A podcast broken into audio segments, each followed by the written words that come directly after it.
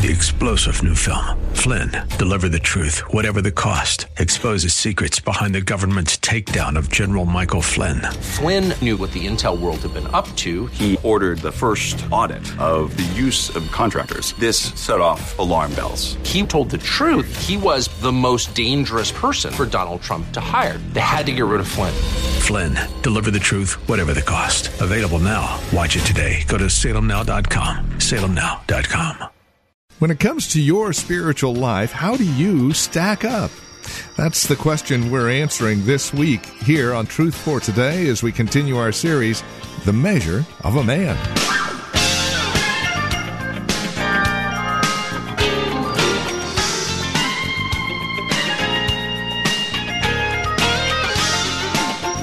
What's the old saying? If you were taken to court because you were a Christian, would there be enough evidence to convict you?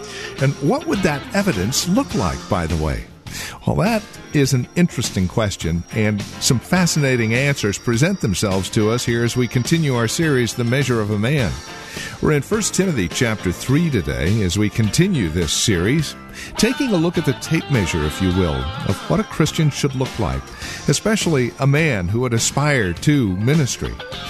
That's all before us today. Please join us. Here's Pastor Phil Howard with this edition of Truth for Today. 1 Timothy 3, and we're just going to pick up one of the characteristics of this mature man. What does a mature believer look like? Would you know one if you saw one?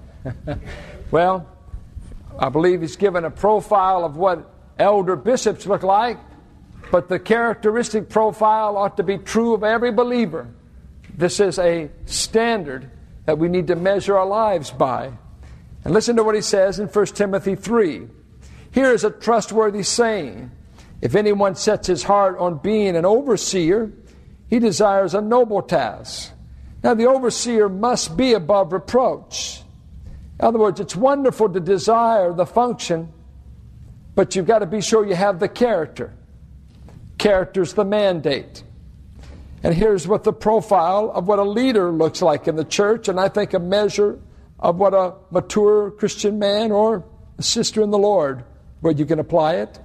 It's a little hard for the sister to have uh, but one wife, but you know, apply it where you can.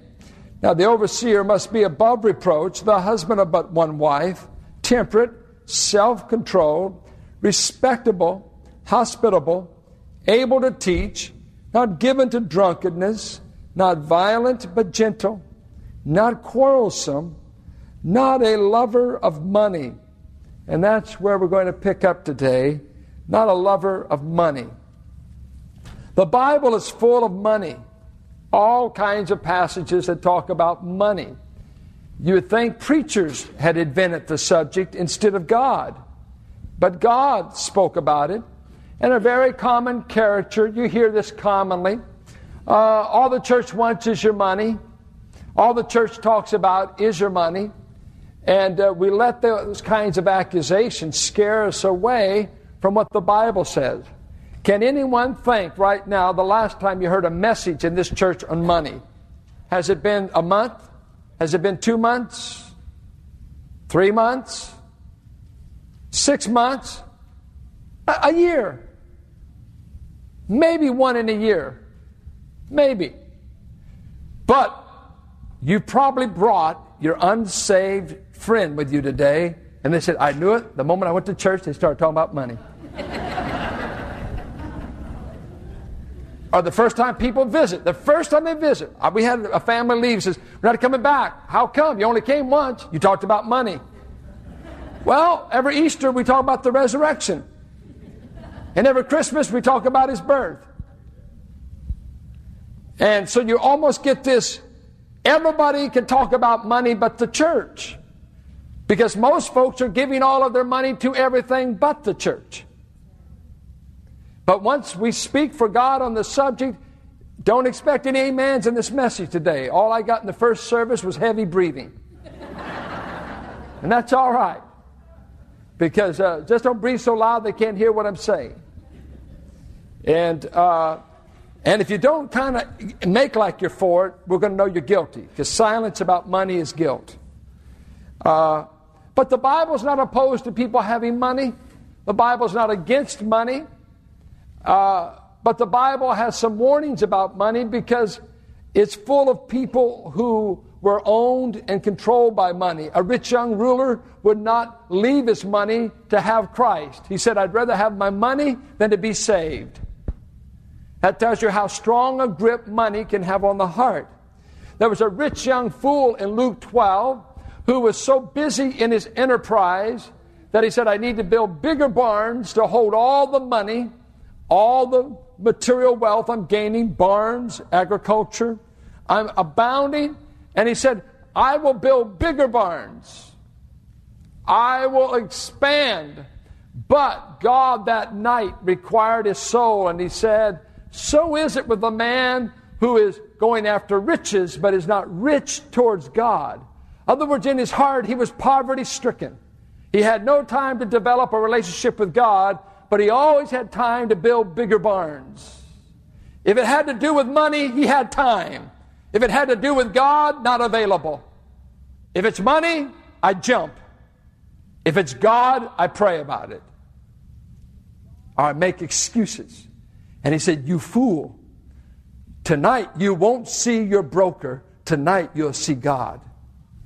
Luke 12 calls him a fool that he put financial endeavors ahead of God. What a stupid, foolish thing for a man to do when you can lose it all in a day and when you can die before this day's over. You'd better know God and pay attention to the soul, is what Jesus is saying. Jesus told the story of a rich man in hell that he wouldn't help a poor man. As the dogs licked the sores of Lazarus, the rich man ignored him and he went to hell being rich, and the poor man went to heaven. What's he saying? The rich man obviously had no time for God. And Jesus says, rich people scarcely are saved because when you've got riches, you don't need God.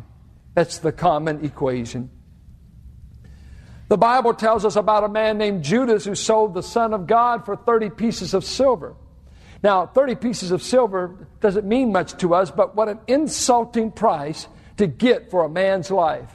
If you read Exodus, 30 pieces of silver was the price of compensation if your slave was gored by an ox. If a slave was gored by an ox, the workman's comp was 30 pieces of silver. So Judas and the Pharisees could only come up with the price of a gored slave to sell the Son of God. Some have sold him for cheaper prices. Ananias and Sapphira in the Bible lied to God about money. They said, I'll give so much to the church and we'll sell property. Whatever comes in, we'll give it. They got a good price or whatever the price they got from the land. On the way back to the church, they lied about the deal and God killed both of them on the spot. Strong message.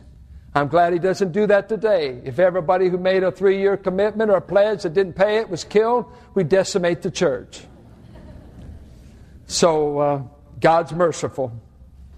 God's merciful. The desire for riches has been the cause of innumerable frauds, thousands of divorces, many a marriage that was for money and not for love, perjuries, robberies, prostitution, drugs, gambling, poisoning, murders, and wars have been based upon the pursuit of money. So when we talk about money, if I warned you about a rattlesnake, you'd count me a friend. When I warn you about money, you say you're meddling. But guess what? Money is more threatening to your spiritual health than a rattlesnake. You know what to do with a rattlesnake. Many of us don't know how to live and respond to money. Let me read you some verses. Proverbs 28 20 through 22. A faithful man will be richly blessed but one eager to get rich will not go unpunished. A stingy man is eager to get rich and is unaware that poverty awaits him. A stingy man often wants to be a rich man, and everybody that has less than him, he disdains. Being rich is not necessarily a permanent status. I don't care how much money you've got today, you can be poor before the year's over. Listen to what Proverbs 23, 4 through 5 says. Do not wear yourself out to get rich. Have the wisdom to show restraint. Cast but a glance at riches, and they are gone. That's why I don't like to know if there's a lot in the checking account or savings. As soon as I think it's good, it flies. For they will surely sprout wings and fly off to the sky like an eagle. That's why they ought to put eagle on our money. They did on the half dollar, remember? That maybe that's it.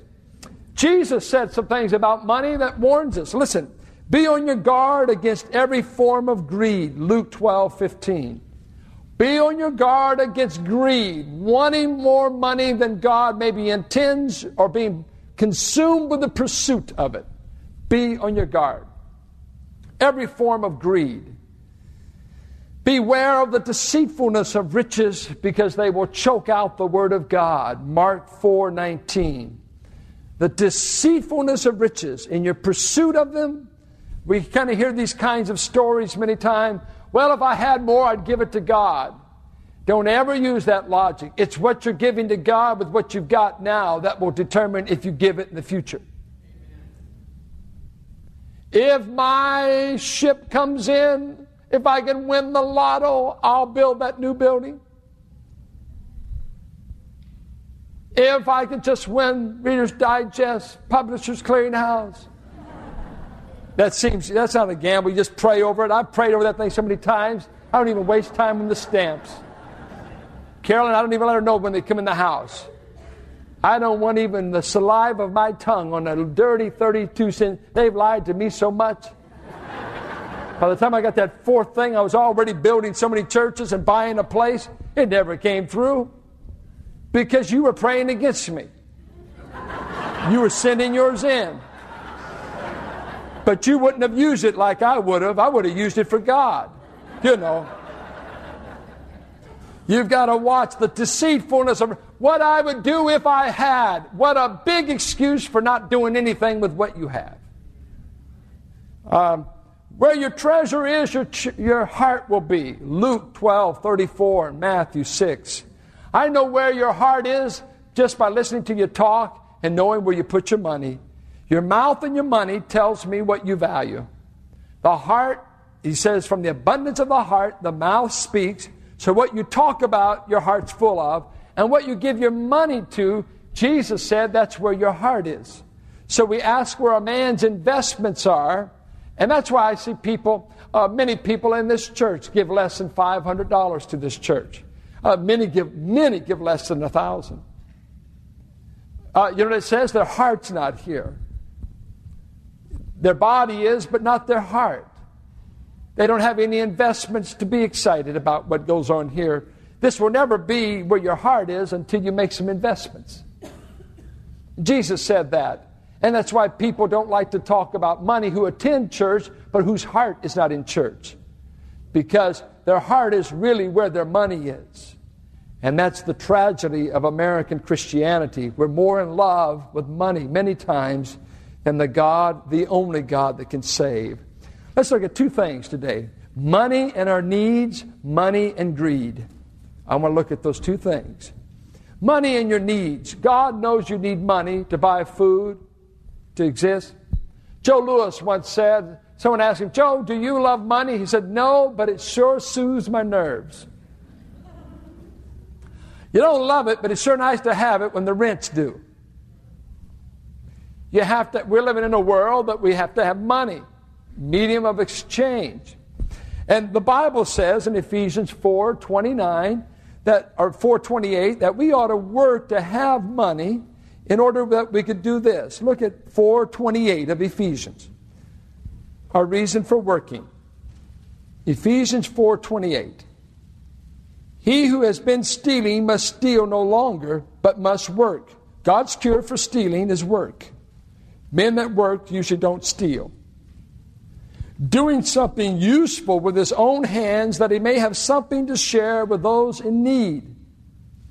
Work enough so that your own needs are met and have something that you can share to meet the needs of others.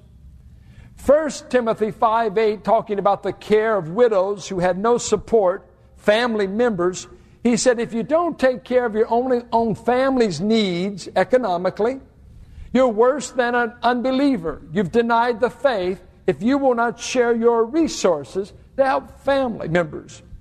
I, have heard in recent days of family members giving thousands of dollars a year to underwrite beloved loved ones, widows, different categories, giving all kinds of money to see that they're cared for. That's noble, that's godly, it's biblical.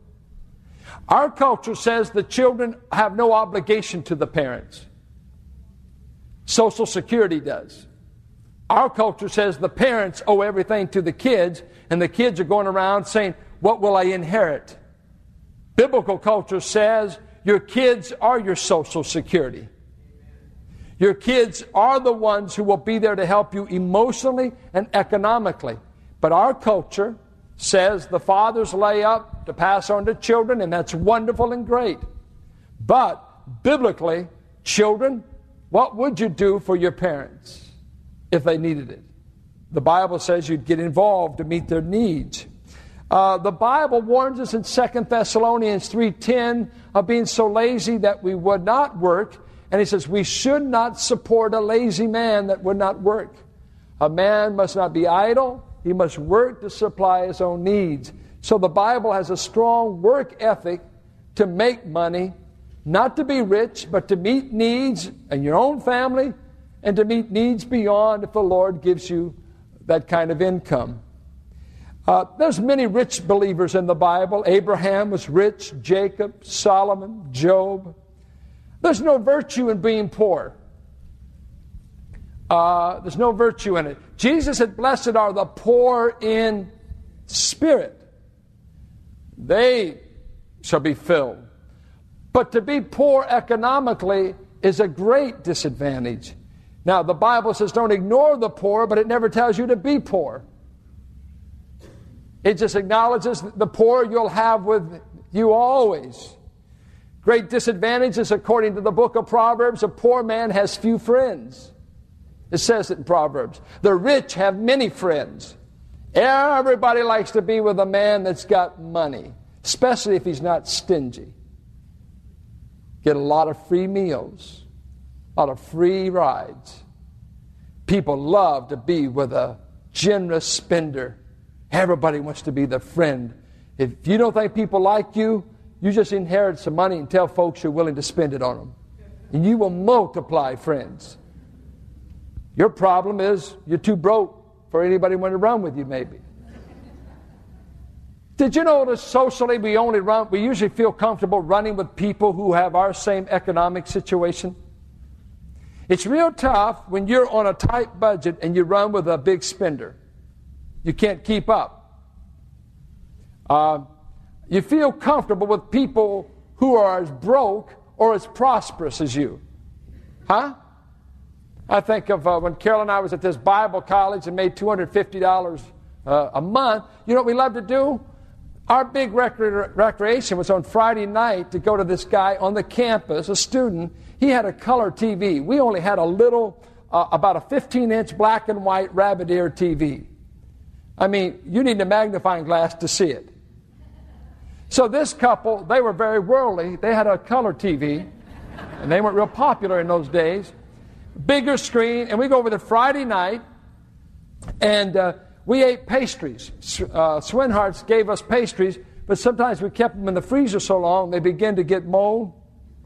And, and Ruby had a way of just scraping it off, heating it, and if you put lots of ice cream, you don't see anything. and the penicillin's good for you. And man, that's the Friday night treat. You see color TV, watch a ball game, and, and uh, eat cholesterol and penicillin. But we felt comfortable with them because they were as broke as us. And we could just, it's felt, but now anybody that had means and income, if they invited us out, it was all right as long as they knew we would be a total liability. We weren't going to keep up. We didn't have it. We didn't have it and how many gracious people took us out and treated us wonderful. Uh, so, poor people have a lot of disadvantages. You don't get dental care when you're broke. You used to not get health care. We used to hate to make a, a doctor's appointment because we had no health insurance. Or we had a plan where we paid 85.15 Oh, we hated that. Education. Rich says our church doesn't send enough young people to college. That's true. And I said, you know what? The problem isn't convincing the kid. The problem is getting parents with $60,000 laying around to do it. Because with three kids, it costs 180,000. Do you have that? Poor folks don't. There's no advantages to being poor. That's why you ought to work hard to give, to supply your family's needs, and don't say poor is what I want to be. So we have that in the Word of God. I think as I've talked with different men, I hear this kind of talk the talk of career, the talk of ministry. See, it's uh, us preachers, we grow up different than you guys out there in the marketplace. Because in the marketplace, if they offer you $20,000 more, you automatically know it's God's will. God is sure leading.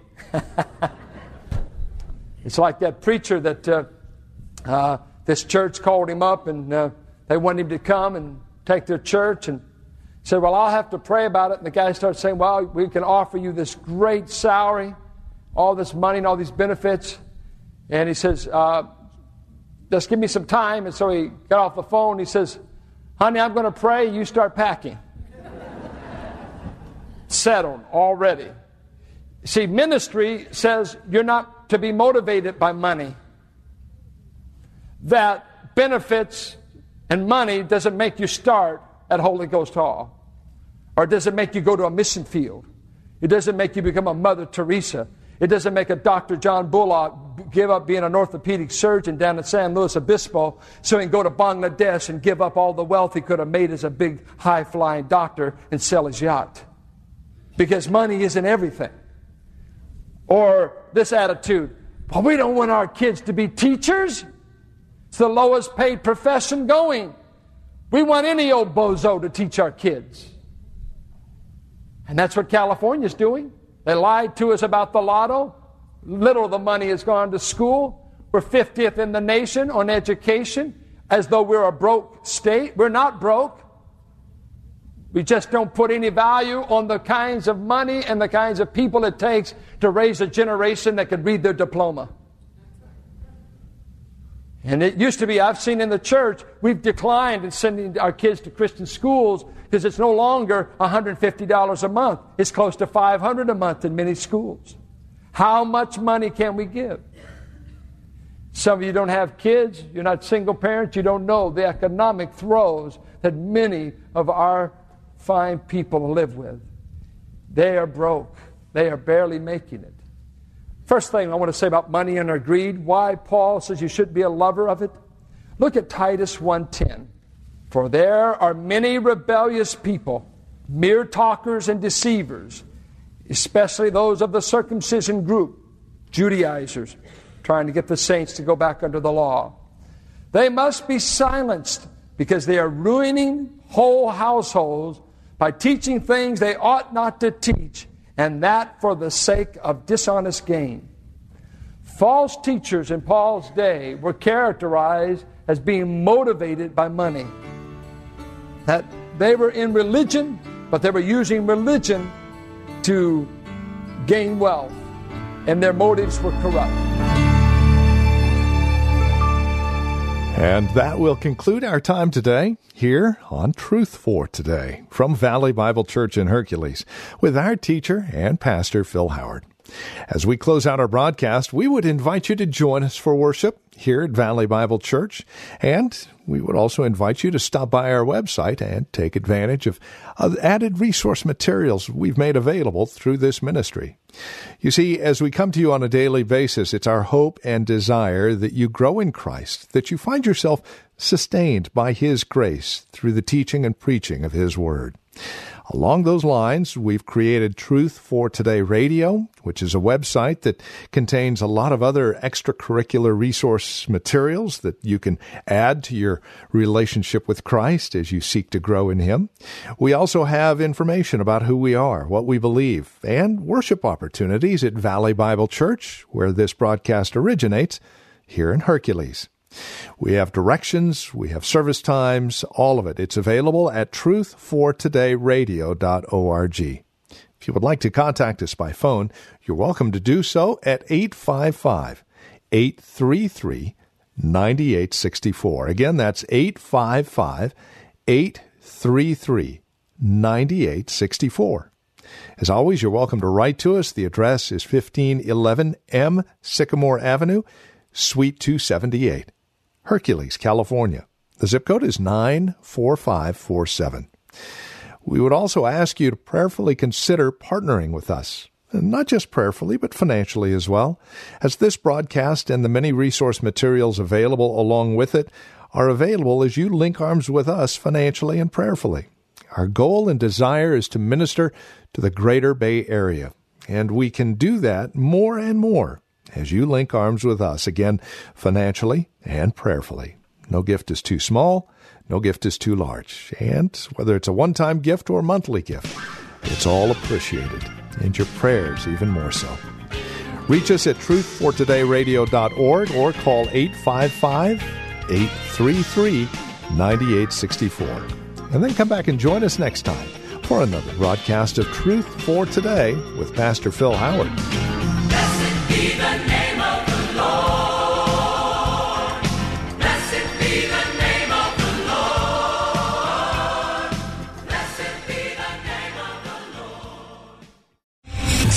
General Michael J. Flynn, head of the Pentagon Intelligence Agency, knew all the government's dirty secrets. He was one of the most respected generals in the military. Flynn knew what the intel world had been up to, he understood its funding. He ordered the first audit of the use of contractors. This set off alarm bells. The explosive new documentary, Flynn, Deliver the Truth, Whatever the Cost, uncovers the facts behind this scandal. Flynn told the truth. He was the most dangerous person for Donald Trump to hire. I find out the worst enemy that I'm going to face in my life is right here in America. They took my assessment and they wanted me to change it. And I was like, I'm not changing it. They had to get rid of Flynn with in depth interviews, archival footage, and never before seen personal records of the man behind the headlines. I just felt like I was drowning. Flynn, deliver the truth, whatever the cost. Available now. Watch it today. Go to salemnow.com. Salemnow.com.